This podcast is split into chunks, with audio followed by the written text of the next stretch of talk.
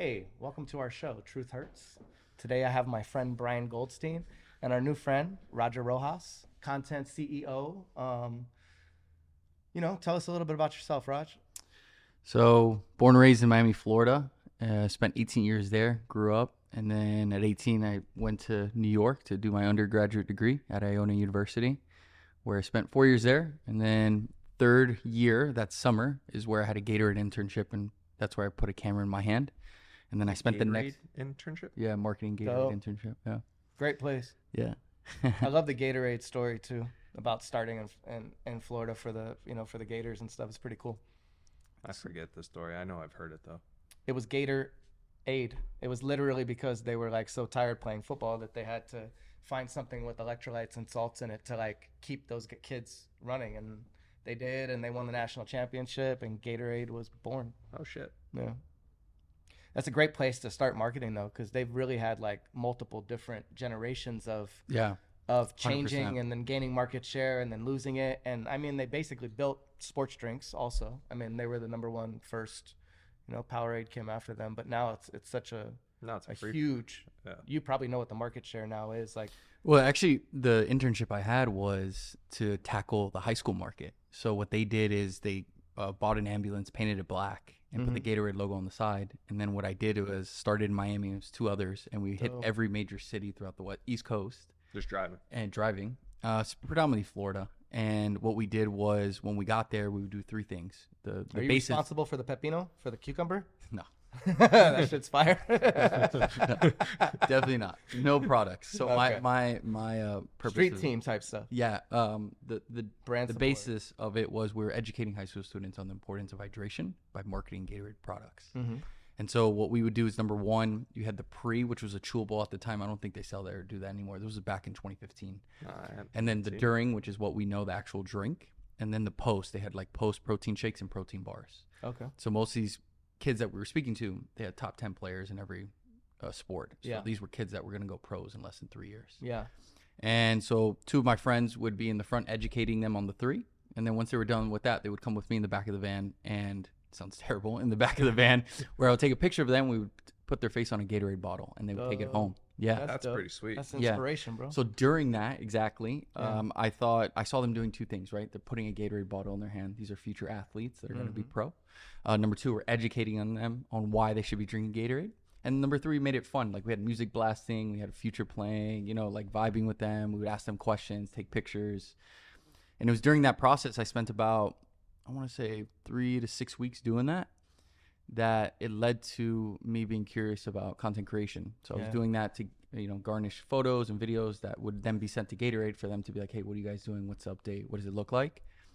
And I had a infancy of, of Instagram stage, right? It's basically uh, relatively, yeah. This is when, Relatively, yeah, it's relative, still- this is when people were taking pictures. Yes, and they were taking food Yeah. pictures And and, pictures. I think random That's when like videos were like 10 seconds. If you 15 seconds. Yep. Yeah. Yep. but it was exactly still what- it was like it was ba- basically Instagram was for taking pictures. Correct. Twitter was more for communicating. yeah, communicating. like by no point. means was it meant for business. Yeah. And uh, around that time, I had a family friend who had his own production company, and he was doing uh, professional drones. And these were drones when they weren't, you know, you can't go to Best Buy to buy them. He was This doing was it. long before yeah, long DJI. before DJI kind of, or, or I should say they were around, but the idea is like he had things that you couldn't go to the local store and buy, right? No Target, no CVS, nothing like that to buy a drone. And he had a photographer on his team who I admired. And I said to him, I, I hit him up as soon as I finished the Gatorade internship, and it was like a week in between uh, me going back to school. And I said to him, Hey, can I shadow him? I just want to see what it's about, like to, to have that life of being a photographer and just learn as much as I could. Spent the whole day with him, and I still vividly remember this as we're driving home. It's a family friend of ours, and he's about to drop me off. And he says, Hey, I have something for you. It's in the back. And I look in the back, it's a Nikon bag, and it's a camera. And I'm just like, What is this? He's like, Well, this is our old camera. He's like, I want to give this to you, but you have I have one thing that you have to do. I said, What? He's like, You need to go back to your school and make as many videos as you can. And promise me if I give it to you, you'll do that. I said, Done. So I immediately went back to school. Um, again, no experience with having this camera at all. And I did what anyone else would do. I just started asking friends of like, yo, you guys want to shoot a video? You want to take pictures? My focus of my circle was my fraternity. And we had, you know, Rush coming up for the fall. So I made like a hype video of why you should rush in my fraternity, Pi Kappa Phi. That got the attention of the school. my school then saw we had this local charity where we would dance. The term was a dance marathon for 24 hours that was raised for cancer research for the local hospital. That's cool. So then I did the promo video. There was a dance competition video, and my video was the promo video for other people to like emulate. Wow. That's bad. So then yeah, so now my school is like, okay, cool. There's a videographer, and I went to a small private Catholic school, I'm not you know, no big university. This was max four thousand undergrads, so it's like I was one of the few with a camera, especially doing video. People were taking pictures, but no one was really doing video. Yeah. And then that got attention of a local restaurant across the street from my school. And the owner would see me and he's like, Hey, I see your videos. I think they're super cool. Um, I can't pay you, but you could eat here for free as much as you want, as long as you want. Wow. I said as many times as I want. I was living off campus. And for anyone that lives off campus, you know that's like I was like, yo, three times, five times, like as many times as you want, you'll be good. I said, all right, cool. Free so food, bro. exactly free food. Barter system. I love it. Yeah, and then I started the Instagram, taking pictures of food Yeah. uh, making hype videos. We kind of that was my one of my first quote unquote viral videos. It was like a 30 second ad that he made for Facebook. Got like a quarter, half a million views, something crazy Yeah. in like 48 hours, and it was showcasing like the food process. It was like a stir fry, showing the fire, throwing the food up in the air, Dope. and yeah, that during that time they had a meal prep company, and this is a great story if you never know the person that you're around and the influence they'll later have in your life. So there was my junior year prior to my senior year where I took an elective dance class. Again, I went to school for business, not arts, no nothing. It was an elective dance class. It was between dance or sculpting. And I took dance. And there was an individual in that class that now is one of my best friends that utterly changed my life. He was helping out at that restaurant for a meal prep company. And at that meal prep company for the restaurant, they would get nutritional advice from a trainer. He was that trainer, this guy that I took dance class with, right? He now saw what I was doing with the restaurant. He approaches me, he sends me a message actually, and he's like, Hey, I've seen the videos, they're pretty dope. I'm opening up a gym about like two, three miles from the school. Um, I would love some promo videos. What do you charge? And at that point, I had never been paid a dollar. You were just doing do- the barter system. Yeah, yeah, barter. I was just kind of helping out friends. I was a cool guy with the camera, kind of. I don't even know what that was. Of like, you know, what it what it would be like. There wasn't no positions for that, and that was my first paid job. He paid me hundred bucks for three 15 second videos. And again, this is when Instagram was 15 seconds, and it was hype videos that was then showcasing the creation of the gym. He then said to me, "Hey, I love how this came out. Can you come? We're gonna like, can you film us bringing the equipment in?" I said, "Sure." And then that turned into as you would expect the equipment to filming that classes to filming the grand opening. And i never publicly have ever said this but i think this is a great testimony towards like you just figure it out and make stuff happen. During my spring semester the biggest rush times of a fitness gym are when? Between 5 a.m and 9 a.m and then it's 3.30 give or take till 7 right? When people get out of work. So 4.30 5.30 6.30 especially for fitness classes in regards of like population oh. right? I had a class from 3.30 to 6.30 and so what did that mean? I wasn't able to film the classes. There were times, and again, I was a good student. I was very involved, never, you know, don't promote this, but the idea was I had to figure it out. And he said to me, there was a couple times during the week, he was like, Hey, I need you to film the 3:30 class. I need you to film the 4:30. But I had class. So was a handful of times where I would walk into business class, they would take attendance. I would turn around, pay the kid five, ten bucks, tell him where I lived, and just be like, yo, I'm gonna leave my laptop and my backpack here as I go to the bathroom and just take my stuff back when class is over. And I would jump in his car and then go to the fitness gym and film the classes. oh shit. Yeah. There's a will. There's a way. right. And uh, just fast forward to that point, it was May 2016. Uh, I don't think a business class would have mind that you were handling business during business class, Yeah. right? And, but my biggest thing, and I say this like, you know, proactively, of kind of like, you know, I wasn't just skipping class. I was someone who was very involved at my Yeah. university, like to the highest degree. Like, we had a women's basketball team that had scouting. So I would be on the women's opposing team, acting like the opposing team and train with them three to five times a week. I was a part of my fraternity. Yeah. Uh, I was a part of admissions. I would call students, and you know, I'm a Hispanic background, so I would call aspiring other Hispanic students that were on the fence about it if they had questions in Spanish, if they had questions in English. During my junior year, I had four jobs. Tuesdays and Thursdays, I was babysitting. Or sorry, Tuesdays and Thursdays, I was a waiter at a pizza place. Monday, Wednesday, Friday, I was babysitting. And then Tuesdays and Thursday nights, I had night class. And then Monday, Wednesday, Friday, I would attend to basketball stuff and also fraternity stuff. So I was very, very, schedule. yeah. I was someone who, I, I was what I later learned was curious of life. And so through my curiosity, I consistently would figure out, all right, what does that look like? How can I try this, or how can I get involved? And that's how I truly believe I found what is now what I do full time. You know, and even then, there were still obviously moments, especially between 2016 and 2019, I met Dan Fleyshman and how we met, um, that I very much questioned my, you know, my worth and what I was doing and how what I was, who I was working for, and and all- and all that. But ultimately, it was just the curiosity that kept me going. Of you know, what is this? Where can I get involved? How can I help? How can I serve? Sounds like you got a camera in your hand and you hit the ground running. Heavily. Yeah, and Yeah. And uh, and, you had it in your mind even before you had the camera. Yeah, I I think it was one of those things where I kept telling myself, and this was advice that I got prior um, leaving from high school to university. So I was again, I went to a pri- private Catholic high school in Miami. I'm one of five, and I was the first sibling to leave my house for university. I'm the fourth. And there was a, a Christian brother pastor there, and he gave me this advice, and I applied to everything in life. When I was on the fence about going to school in New York, he said to me, "What's the worst thing you could do is try. You try it out. August starts, and by December, if you don't like it, you come back." He's like, the worst thing you could do is have regret of what if, rather than you tried it, it wasn't for you, and you move on. And so I did that with my camera. That that was my thought process the whole time. Every time I had a chance to shoot, every time I had a chance to connect with someone, I was like, let me just try it. You know, like let me try to shoot this wedding. Let me try to shoot this baby shower. I had never done it, but I just tried it. How'd you figure out the editing? Uh, YouTube, yeah, a lot of YouTube. University YouTube. Yeah. Look, A lot. big Yeah, for- YouTube. For every creator, especially now, over there. I, you know, 2015 was very different. The landscape. That's what I'm saying. Like, yeah, it wasn't it wasn't nowhere near where it is today where I could, you know, YouTube and there's 50 videos of how to do X.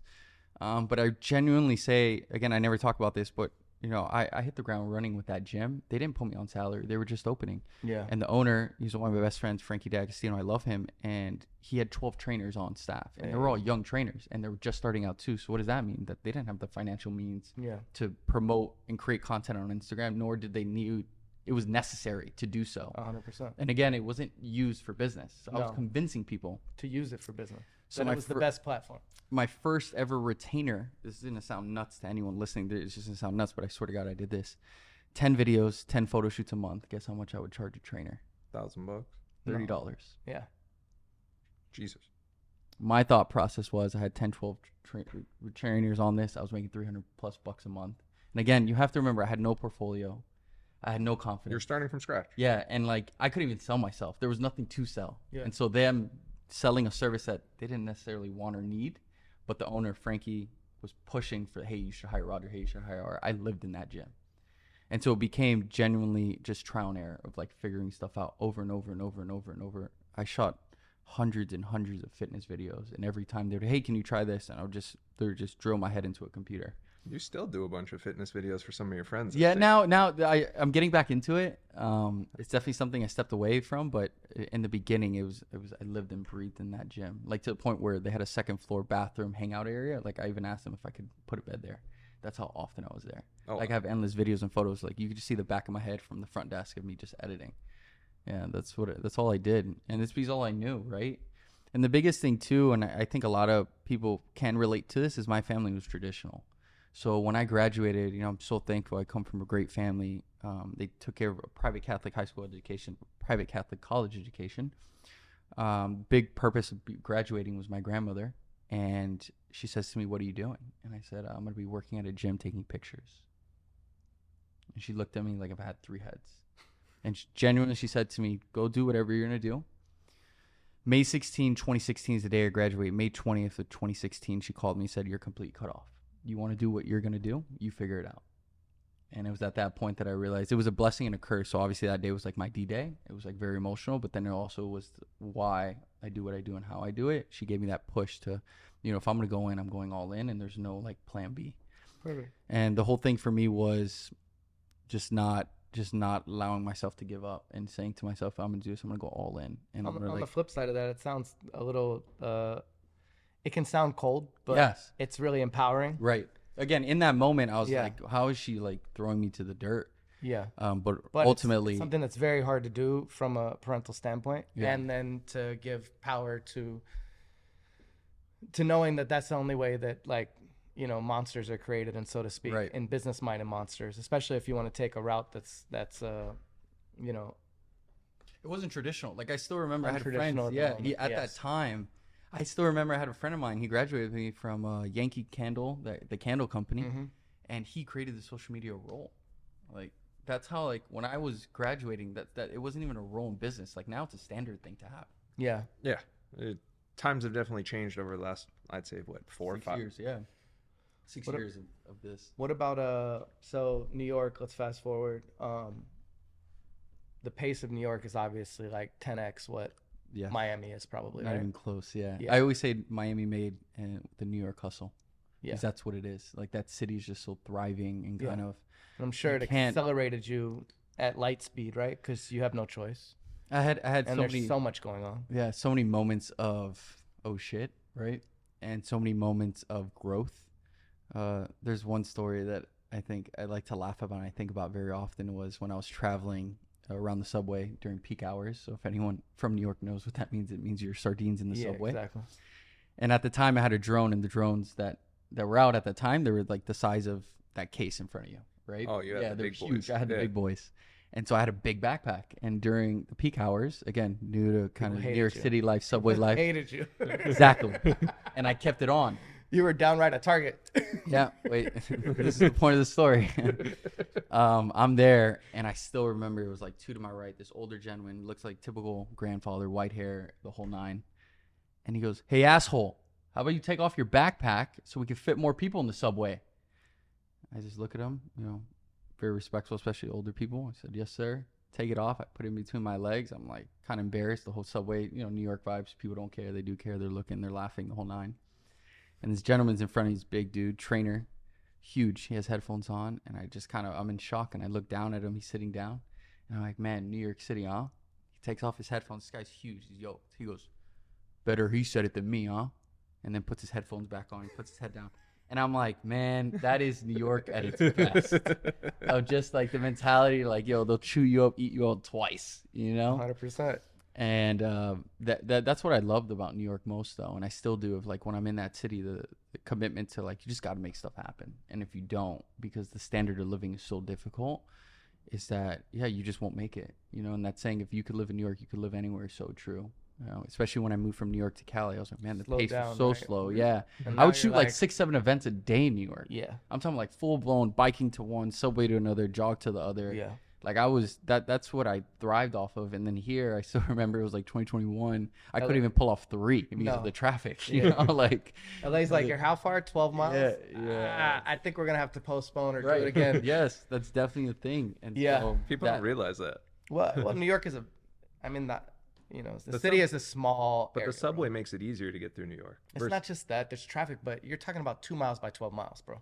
Yeah. Imagine if LA was two miles by 12 miles with Yeah. all of that packed in. You'd be able to get a lot done, right? Yeah. Yeah. What are you traveling? You're traveling three quarters of a mile, which is still kind of a hike, but you can walk it, bro. True. Remember, you can walk, get out and walk Manhattan in a couple hours if you're, you know, Right. if you're fast enough, you know, to pretty much get anywhere. And they do. Oh yeah. That's why they look at you like you're crazy. Like you're going where? Just walk. Yeah. I, I did all that. I walked. I biked. I Yeah. mopeds. Go. I, I anything I could just to figure it out. I did that. But now Well, you're eight like million stories, so that's helpful when you're starting a uh, you know entrepreneurship uh, content creation business, right? There's Yeah. so much to look at, probably too much at times to focus on. I think, and that's another thing. When I was starting, everyone would tell me, "What's your niche?" And for me, going back to uh, understanding who I am, and this is for a creator listening and thinking to myself, like, how do I get started? Where do I start?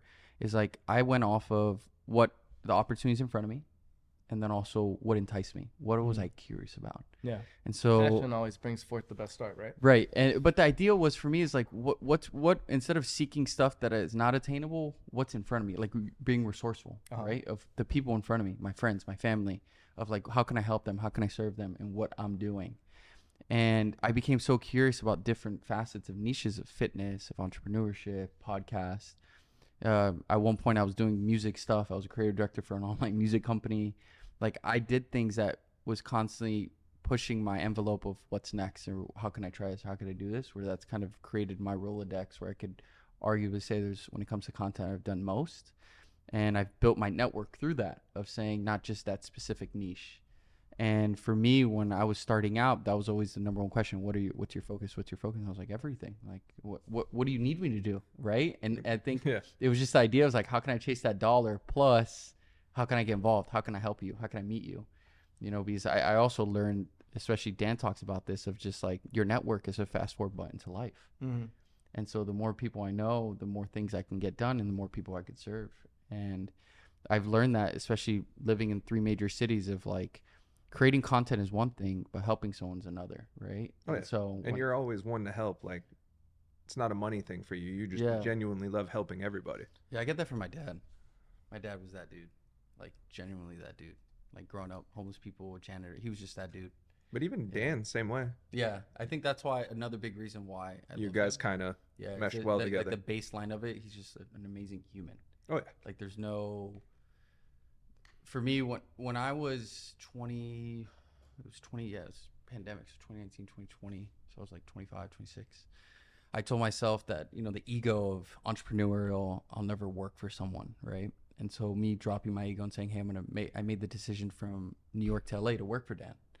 And at that time, I kept thinking to myself, if I'm gonna do that, who's this human? Like baseline, like no money, no network. Who is he? And the number one thing he would always talk about is charity. The other thing he would always talk about is not only like pushing people up and, and serving them and, and, and being there for them. And I thought to myself, I was like, and he would always give hundreds of thousands of million dollars a year to charity. I was like, this guy's doing this endlessly year after year after year, that's not a that's not a fraud. That's not a fake. That's someone who genuinely lives it, speaks it, and it's it's in his blood. And so I said to myself when I made that decision to move from New York to LA, is like I'm gonna work for someone that I admire and I respect, but ultimately is a good human. And so for me, that was like actually really I've never spoken about that. That's like the biggest reason why, of like I I looked up to him in that way of just like man, this guy's constantly serving, and he's showing up for people over and over and over again. I was like, Right. I want to be like that. That man, I've seen him on four different flights in a day, just getting from one event to the next event to the next. It's like, dude, you're fucking nuts. Yeah, I'm That's- with him now when I do this. I know what you're talking about. So let's talk about Dan. Um, let the people know who you're talking about, and then and Yeah. then kind of what you're you're doing. That's a crazy together. story of how I met him. Yeah. That's a crazy story. So, uh, Dan Fleyshman, the youngest person I ever to take a company public, um, an investor in like 40 different plus companies now. Uh, his current passion project is his 26 acre ranch. Uh, he partnered, got involved with uh, the Real Tarzann to create an animal conservation. Oh, and yep, and then um, one of his various businesses that I love and admire is uh, Cards and Coffee. So it's the I number one too. franchise Great sports idea. card store. We'll be opening, or we, you know, part of the uh, the brand in two weeks in Mandalay Bay in Vegas. So you got to Oh, wow. come by. He's partnering with Marshawn Lynch. Dope. Yeah, so that's super cool. Great store. Yeah, uh, that'll be eight or nine. How's the. Hollywood location doing? It's great. It's number one. Yeah. Yeah, yeah. Open during the pandemic. It's, crushing. Another passion. I love coffee. Dan loves Yeah. cards. Yeah. Like, like you Yeah, know. yeah. But obviously, I'm in the sports world too. Have been a long time, um, doing signings and stuff. So I know a little bit about it. It's cool, man. Yeah, it's, cool that it's great. People back, love you it, know? and I think it's very nostalgic, right? Yeah. And so that's why it's doing so well. The passion of like the bridge of the younger generation, older Mm-hmm. one, and then latest, uh, his biggest project now is Money Mondays podcast that we're you know traveling around doing in an RV. That's a great. I, I thought when I Brian sent me the episode first, and uh, as soon as I heard about it, I said, "Oh, that's a great. That's a great plot line for for a show, right?" Yeah, That's I mean, cool. he's always talking about money, right? And I Yeah. think um, the three questions are always asked is how do you invest it, how do you make it, how do you give it away to charity? Yeah. And so that that I think is just so cool, kind of topics that people don't really talk about, and he's very direct and, and simple with that. Which is dope because that's what people really need to hear from something of that educational nature. And Dan Exactly. breaks it down in such a simple way, and people are like, it's not that easy. It really is that easy Yeah. if you follow the steps and go through Yeah. it. Well, I think it's, it's it's similar to career paths and career choices that we just overthink it, right? And what think- did uh what did Dan see in you that uh he needed to have by his side all the yeah? time? So the so this is the story. So this is March of 2020. Yeah, March of no March of 2019. Right before COVID. Yeah, right before COVID. March of 2019. I actually remember the day I met him, March 30th, 2020. 2019. And so I had a podcast with my who became my best friend Frankie, hmm and uh, we wanted to get guests on it. And at that time, I had a great relationship with Elena Cardone. She, she was following me on Instagram. And two things at that time, the cheapest day for flights were Tuesday. So I sent her a DM saying, "Hey, Elena, I'm going to be in Miami. I had no business being in Miami, and I wasn't in Miami." And I would love to get you on the podcast, even if it's for 30 minutes. She she responds to me and says, "Yeah, I'm available. We could do it inside the studio at one o'clock." This was like Sunday. I call Frankie. I'm like, "Yo, we got to go to Miami tomorrow. We got Elena on the podcast. We got it. We got the studio. We got it all set up. We just got to show up." So we show up, do the podcast, and while we're there, uh, one of my other best friends, Casey Adams. I don't know if you. Yep. Yep.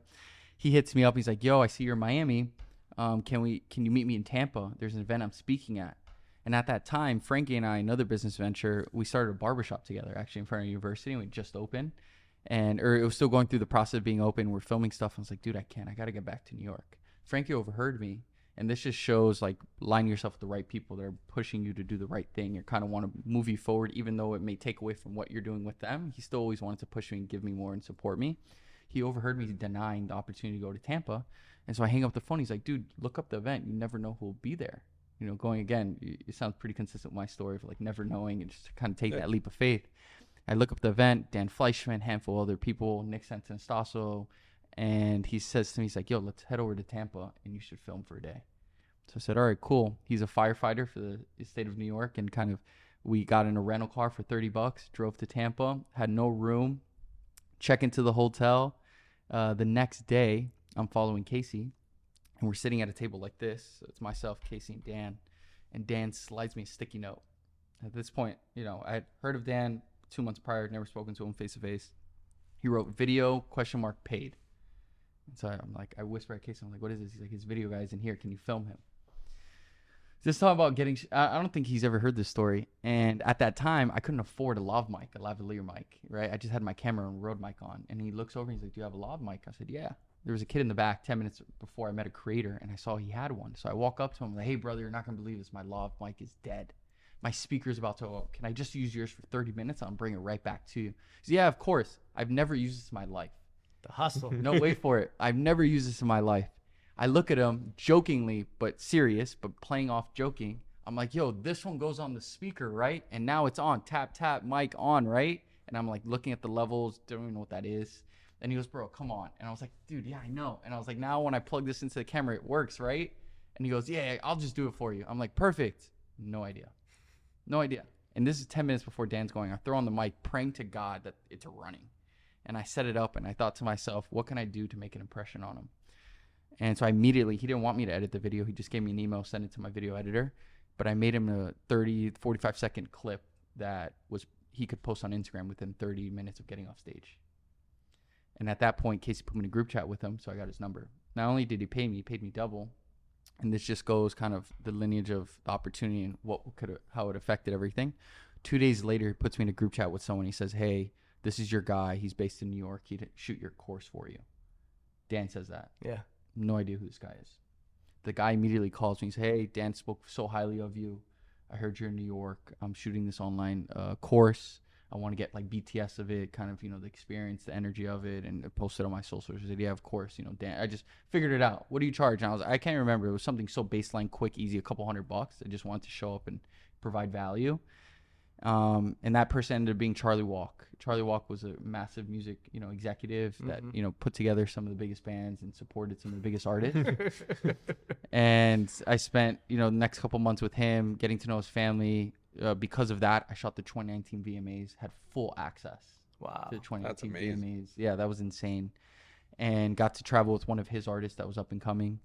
Simultaneously, between March and November, every month or so, Dan would put me in a group chat with someone of influence, a CEO that was in town that needed help. Uh, people from Cindy Eckert to a handful of other characters most people would know. And fast forward, he kept doing that, and I kept serving his people. And he, I would never spoke, talk to him, like never phone call, never text. I was, it was always group But you showed up. And yeah, just showed up over and up. over and over. And he knew that you showed up. Yeah, because I was providing, you know, the content and doing Yeah. whatever was needed for the people he's introduced me to. Mhm. And fast forward to November of 2019, he shoots me a text, "Hey, you available?" It was like flying October 31st, first couple days of November, one, two, three. And I said yes. Puts me in a group chat with the event coordinator. From that event coordinator, um, I don't ask questions. I have no idea what I'm flying into LA for. Zero. I just same idea. He wants me here. Show up. First night, it's a rented mansion. It ended up being the first series of the 100 MME events. Oh, So shit. it's this $100 million mastermind that people pay $100,000 to attend For four events a year. for uh, three events a year at the time. Okay. Yep. And that first night was in a Beverly. It was in LA, Beverly Hills mansion. Again, no idea what I'm showing up for. I showed up for a suit and tie. I had a suit and tie on. If you know me now, I never wear a suit and tie. I just I was treating it like it was first day on the job. No idea what it was. Did he make fun of you for that? I've never we've never talked about it. Okay. Yeah, even during the event, listen, like even the weekend to talk about that is like we never we didn't talk. So he shows up. There's a hundred plus people there. It's raining. It's all good. Just part of the show. And so for, for the event, I show up there, and the first night he has 100 plus people in this mansion and he interviews Mark Wahlberg. He flew him in on a jet to interview him with Joe Maron for 45 minutes. Yeah. So that was pretty wild. Yeah. Sounds expensive. Yeah. and then I go to bed and wake up, and then location number two, no idea where I'm going, uh, is at Dan Bilzerian's at the house at the time his house in Bel Air, and it's a Crazy variety. house. The crazy, one, yeah. right? Is yeah. that what it's called? The one? I think it's Um, called the one. Yeah, I'm now not sure it's of the, the name. Wish House or but it that- was called the one. Yeah. the Wild one. Yeah. Yeah, so uh, it was at that house, and he had a variety of entrepreneurs that I look up to that spoke on stage. Mm-hmm. And then at night, he had a charity poker tournament. Tyga performed, Nick Cannon was the DJ, and Chris Tucker was the host. Oh, Yeah. wow. And then the next day, he rented out what is the Porsche Experience uh, near Yep. the airport. And when we arrived, you had the choice of being driven by professional drivers in various Porsche cars or playing basketball with Dennis Rodman, uh, the professor, uh, Dribble Too Much, a handful of like well known basketball well-known guys, characters, yeah. Matt Barnes. So And then when you were done with that, you would go inside and Magic Johnson gave them a motivational speech. Oh, wow. amazing. Magic Johnson gets off and Dan calls me over. We're going to a room and then it's Kris Jenner, Amanda Cerny, and like two other like women executives. So at the end of all this, I'm like on a super head high of like, what is Yeah. going on? Like, what is this event? Like the whole time I kept questioning my worth. You know, you're talking about the question of like, what did he see in you? I had no idea. The whole time I was there, there was like a handful of other creators, but I was like, why me? I was like, why am I here? Like, what, what's the purpose of me? Should show here? up. And at the end of it, I still remember this is one things where they had breakout groups, and he went to the station area where there was like tea and stuff, and I see him alone.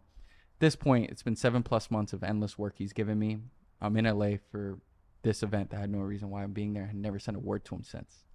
So I approach him, I went to immense grace and saying, "Hey, Dan, thank you so much for inviting me. Thank you so much for being allowing me to be here in this presence of people, and for you thinking for me to be able to serve you and do this." I still remember this. He grabs the, the tea, takes a sip. He looks at me and he goes, You don't know this yet, but you're moving to LA. Taps my shoulder, walks away. Like if it was God. That's a it's a Dan move. Yeah. Literally just does that, walks away. I was like, This dude is nuts. I was like, What is he talking about? Li- moving to LA. I was like, I was living in New York socially, work, everything. I was thriving. I was like, Why would I ever leave New York? Dun dun dun. The pandemic hit. Had me questioning everything down in Miami and ar- around that time uh, he did something that made me realize the power of your network he posted a talentless ad brand for the clothing company and he was serving and helping out there and i saw it and i said to him i was like hey i would love to do something cooler for you I like i like what was done if you send me a t-shirt i can make a cool video and then within seconds he put me in touch with an executive for the company and i was like man i was like that he did it so and so carelessly and quickly it's like, why wouldn't I work for this guy? Why wouldn't I take that leap of faith to like trust him and move to LA? So I did. June 27th of 2020. Jumped on a plane. Height of COVID. High to COVID. Moved into a studio Empty apartment. plane, probably. Yeah, uh, yeah. Seriously, I have endless videos of traveling. I remember my friends just sending me pictures of like just Yeah. them on a plane, empty by themselves. Oh, Yeah. dude, it was Yeah. great flying during that time. Yeah, Well, it- yeah. There's something I, yes I and no, but yeah. I don't talk about is that I constantly had the leap of faith, constantly bet on myself. That was the one time in my life where I was extremely anxious and nervous. Like I still remember that day freaking out. Like going on the plane. It wasn't even about the pandemic. It was just about going to LA, not knowing one soul, moving into an Airbnb studio apartment with like six other bedrooms. Like it was I it was one of those things where I was just doing it, right? Took and, the leap. Yeah, and it was like mixed with that pandemic of like not having friends, no social stuff going on. Yeah. It was a very Of- trying time for Yeah, it, it was Yeah. it was it was an especially to be by yourself in a new place. right, Yeah, very and, and and taking that and, and taking that leap of faith, and so kind of just going back to the question of like what he saw me. I think it was just like I just kept showing up. you right? show up, and right? I just I kept doing the one thing I could do is just put in the work, like Yeah. not not just bet on myself and just And you- do it over and over. and Eighty percent of life is showing up. Maybe maybe more than that is what they like to say. It's interesting. Uh, as an actor, as a child, they always had like this is back in like the Polaroid days. So they always had like sheets of like all of the things that you could do. Right. Basically, they'd have you fill out like a can you ride a horse? Can you karate? Can you do this? Can you do this? So the answer to everything is always yes, right? Because oh yeah, yeah, we could do that. We could we could do that. yeah, definitely. You just you got to get your foot in the door first. So like with the lava mic and and figuring things out as you go is one showing up, two always figuring it out regardless of the situation and what you have to do. Just Right. I'm sure people see that you're moving forward, you know. Uh, sometimes you don't have to have faith in yourself for somebody else to have faith in you because they see that that you can handle these things in those moments. So that was it for me, especially Frankie. When I first started, he would always tell me, like when I first started, he's like, "You're the best videographer and content creator in the world." He would literally always tell me that, and I'm like, "Bro, what are you looking at? Like seriously, what are you looking at?" I would always question him, maybe and he would he just did- put it in me. Yeah, it was that motivation of just putting Yeah. in me in me of like, "Yo, I have worth that I have." That the st- I have videos of him still like I would film his reaction looking at my edited videos and I would get a high off of that and Yeah. realizing like yo I'm creating something that someone enjoys and he would always instill that in me. So I, I, I completely agree with that of kind of having that that that support of knowing like yo you're moving you're going forward and it was just him and like my family like had no idea what I was doing or why I was doing it you know and still it, it isn't until I've been doing this for six years and I could genuinely say it isn't until the past like year two years where my family like knows what I'm doing like the first couple years they, they had no idea So wait, did your grandma's attitude change? yeah, she did. It did. And, and my sisters, I, I looked for validation in both of them, like immensely. They were the two people that, for real, mentally messed me up. Of like, they were questioning what I did, how I did. I couldn't even explain it. Um, but then I realized it was the baseline of they just cared for me and they didn't want me to get hurt and they didn't want me to struggle. And so by me doing that, they felt that I f- should find a new career, right? And that they I had other smarts or other tools to then better my life but just like anything else, it's like yeah, they see now and they're kind of like, yeah, it's just it's it's completely opposite, right? Like the the tonality of it is just it's just completely different. And I think it was just the baseline. They put in the work. They see what I'm doing. That you know, I support myself and kind of I've made something for myself and still building. But uh, the idea of like, yeah, I'm taking care of stuff, you know. And and kind of going back on that, something that was really special for me for the first time in my life. It was my grandmother's 86th birthday. Today is uh, Wednesday. This was last week, Tuesday. And I flew to Miami to surprise her, and I took her out to dinner for the first time in my life. Like just her and I and my sister. And I treated her because she's been my mother. And so even though I would let it rock, right? Like you're out with your parents, like, oh, you know, they got it. And even though it was just dinner, that was like a real fulfilling moment for me of like, like I'm doing it. You know, it's not a big deal. It's not a big purchase. It's not a big dinner. But the idea is like she looked at me and she's like, you know, I'm proud of you. You know, like you're doing it, whatever you're doing. She still doesn't know. You know, she just thinks I takes pictures and Yeah. that's, that part's so funny, man. It's also so cute because it just makes me realize like the baseline of it. Is she just had immense love for me, and she just didn't know how to express it for me to be able to put myself in a position to win. Because she didn't know how to help me. yeah. And the thing that I later then learned and realized is that that's like the pain and love of a parent, right? Of just you want the best for them, and you cannot may It tell them what path they're gonna take. But you, you do other things to Yeah. kind of push them, and I think that's what It can be did. cultural as well. Yeah, I'm Hispanic. She's Cuban. She's yeah, core yeah, military. not just. Hispanic, but but Cuban, which Yeah. means different things happen for her to be here to put you in a position to do this. Yeah. You understand? Yeah, so 100%. the way No, they she- think she about left, things yeah. is is very cut and dry, right? Right. They come from a communistic background. Yes. First yeah, a republic, then a communist. You know what I mean? So yeah. it's my, uh, my grandfather actually fun fact uh, both of them I, my first grandfather my second led the revolt against Yeah. Castro Oh, wow. there's theaters and monuments dedicated to my family in, in Miami and they had to get out of there yep yep they, and leave left. behind everything they know and Yeah. everything that they've owned or or or you Yeah, know built, or- 1962 she jumped on a plane my dad was two years old my Yeah. uncle was four Yeah, it's Yeah. uh, you My know, politi- grandfather- political asylum. Yeah, it's he- the he fear of Panama, fleeing your, your life for for death because of a you know enemy regime, basically. Man, Yeah. it's, it's a it's a lot. And then uh, things were very are you Cuban cut and dry. No, I, I'm very familiar with the Oh. with the. Uh, I lived with some Cuban people for a while, so they left. Their family left the same way. Very prominent people in Cuba, yeah and uh, lost everything and had to re- rebuild and restart over. It it just I I could tell from the way, but that a lot of these new style things are maybe very foreign to them. You know, they Right. they think that you know it's, just, it's changed right like just technology right i think that's the baseline of it It's like Yeah. telling her hey i'm taking pictures for yeah. gym Well, you've seen it change in that's two then years, used on in social years, media. in five years. yeah Like she Now it's even- yeah now it's the biggest ad platform in the world, but Right. it's overnight really in in the sense of like the grand scheme of things. yeah So I want to ask two questions um, for the people out there that are you know into content creation, which everybody is. yeah First is for a brand with a product and no social media presence that's looking to you know join the digital world. Um, what would be your first play, and and from that from that nature, you know? um, I would go through the line. What I always like to say: if you have a product or a service, run create videos of your frequently asked questions. What is this? How can I use it? What is this problem? Because then that gives people an education on what it is, right? And by them, you're educating them. Let's give an example, right? Let's say the service is a product behind, or more so a service of, um, throw, throw something at me here. So I, I, I could give a, a hat company. Uh, so let's say, yeah, even the bottom. Let's say the hat. So I like the hat. So the hat company, um, I would right off the bat, number one thing, tell your story. How did you guys get started? Create a video of who the founders are, who the company is, because people buy into stories. They don't buy into products. Mhm. Um, they support the people behind them, and then whatever which they do, which is why, especially in today's world, influencer marketing, and you see people like Logan Paul, Mr. Beast, that they're finding success with their brands, is because people love them. Yeah. It's not the product. It's like they're obsessed with the individual With that's those promoting it. Yeah. And they would buy anything they did. Exactly.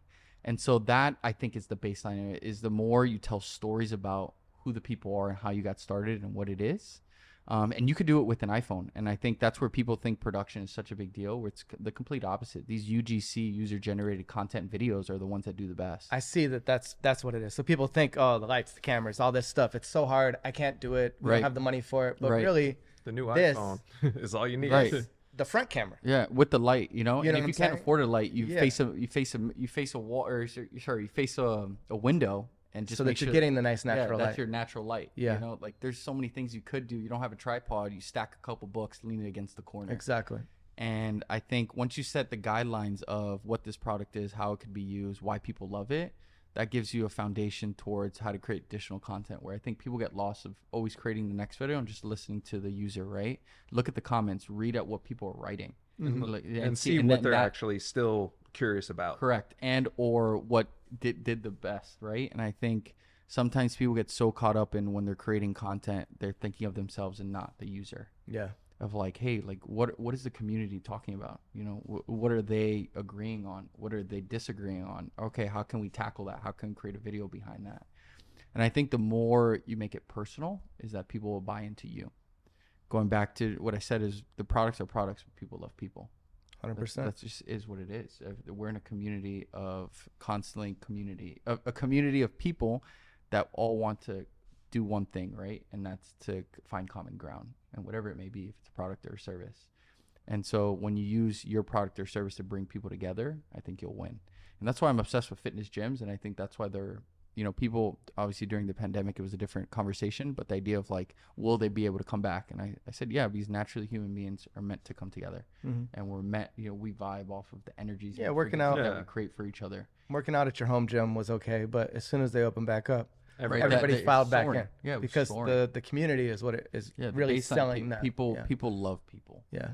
and so the more you can tell stories about the people that use the product or service, you'll win. And I think starting is one thing, but consistency is of it all. And then talking about like consistent with it. podcasts is Yeah. like that's just the game. It's not the interviews that are hard. Like this is a great conversation. Yeah. just hanging out talking. It's, But, it's the idea of like doing it week after week. Week after after thinking, week after week. and thinking of the next guest, and it can't. You don't want it to be similar to the last guest, and it's like shit. Like he and I were staring at each other the other day. We're like, this might get a little harder. It just you know finding.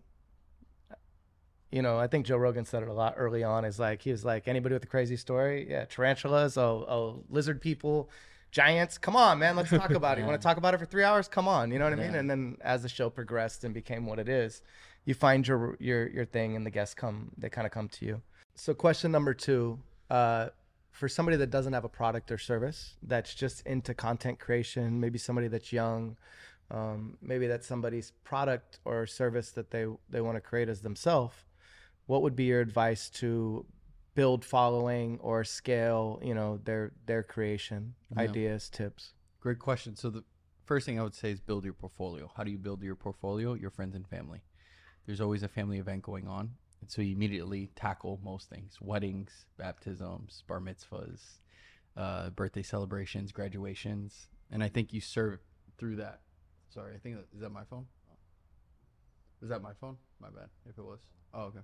So th- through family events is how you'll create the content and that is how you'll create your portfolio that then you can leverage to then sell yourself to those people that are there nine out of ten times especially if you're at a birthday party a kid's birthday party the parents that are there have their kids and their birthdays are coming up And then nine out of ten times, what I always like to do is you wander the room and let them know, hey, if you have something coming up, I would love to help in any way. And then they'll say they'll say to you, great, give me a business card, let me get your number, and you immediately follow up. And not only do you follow up with your greeting and reminding them who you are, you send them a personalized photo that you captured of their family. So now they really remember you. So Oh, in the wow. text thread, yeah, the text thread then becomes the photographer too. I remember that photographer. He sent me the photo that same day. Look how nice this photo is. I want to book him for X, Y, and Z. Um, and I would do that endlessly over and over and over. And over time, you'll then convert into selling yourself to do other things. One thing is a restaurant. Walk into a local restaurant.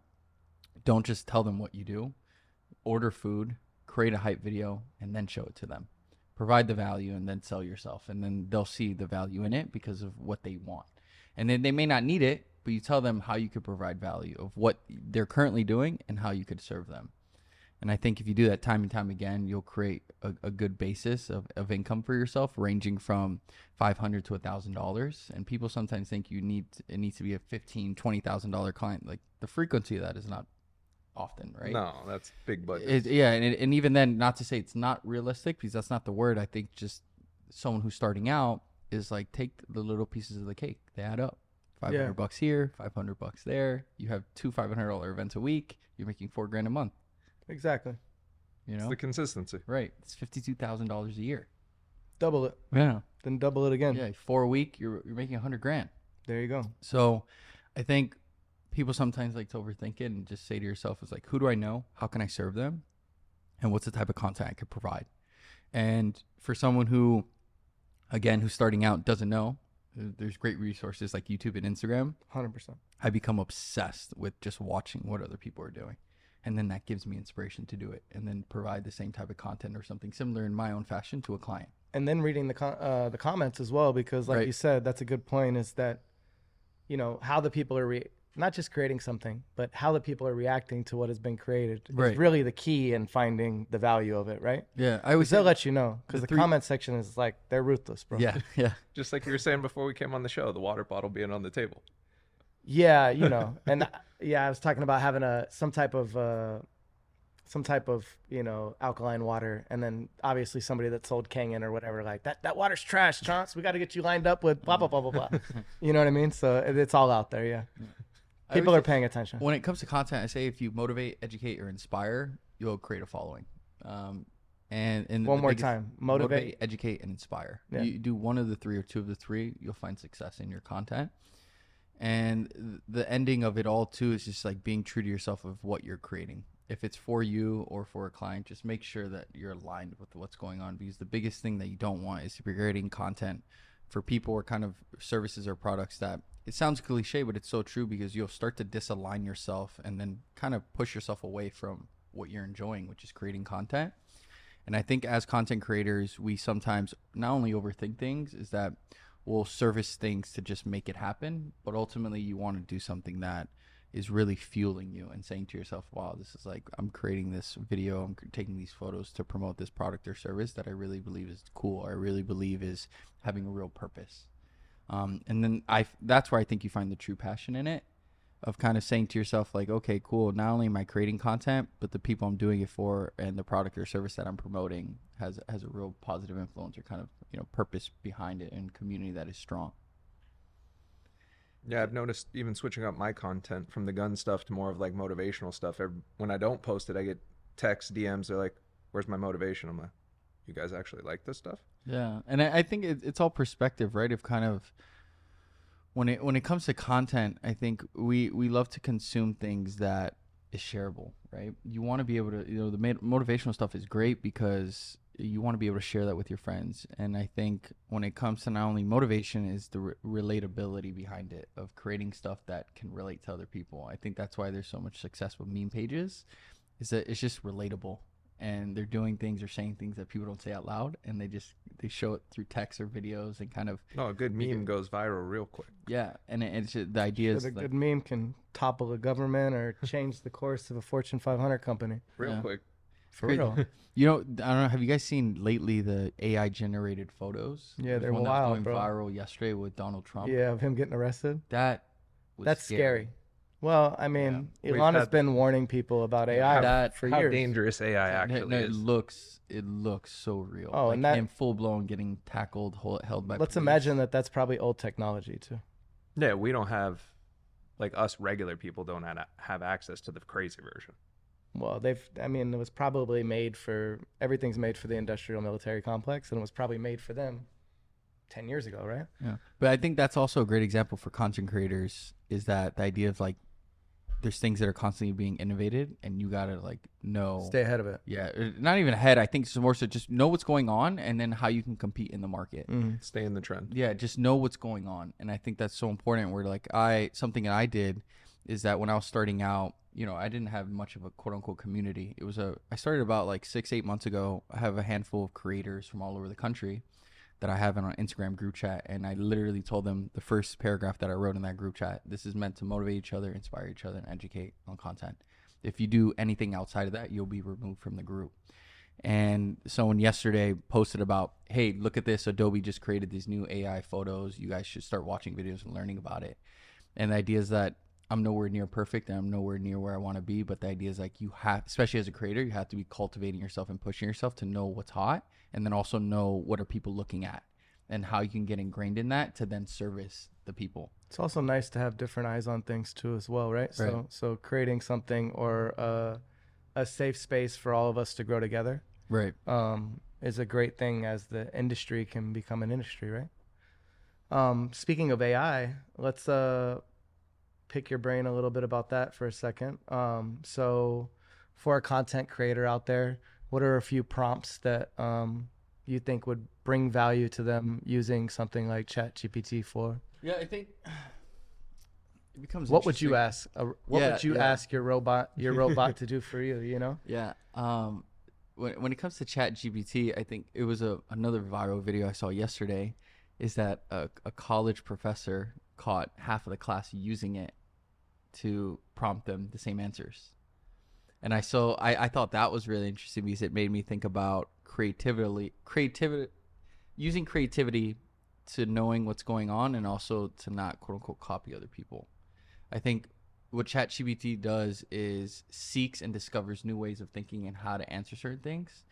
Um, but for me personally, I think the thing that I don't look forward to is that people just using that and as a lean. Can be on. very stale, right? Correct. Of like the ideas like for me, I think the beauty behind just being a content creator is that I always say to people is like that quote quote of the lens through your eyes, no one else sees it because of your experiences, who you met, and what you've done, and the point you are in your life. 100%. And so, as a content creator, I, I like to think that the beauty behind what we do is I see it in a different way, as you do and you do, and that even though we could be in the same place, we could still take different photos of the same thing. And being a content creator, I would say towards Chat GPT is that use it as a path, but don't allow it to decide your steps. Meaning is that he could it'll put you in the right direction, it'll give you the right information, but don't be dependent on that. The Use it as be- a tool. Correct, but really, the idea is what I'm trying to tell you is like, don't lose your creativity based off of software that's deciding for you.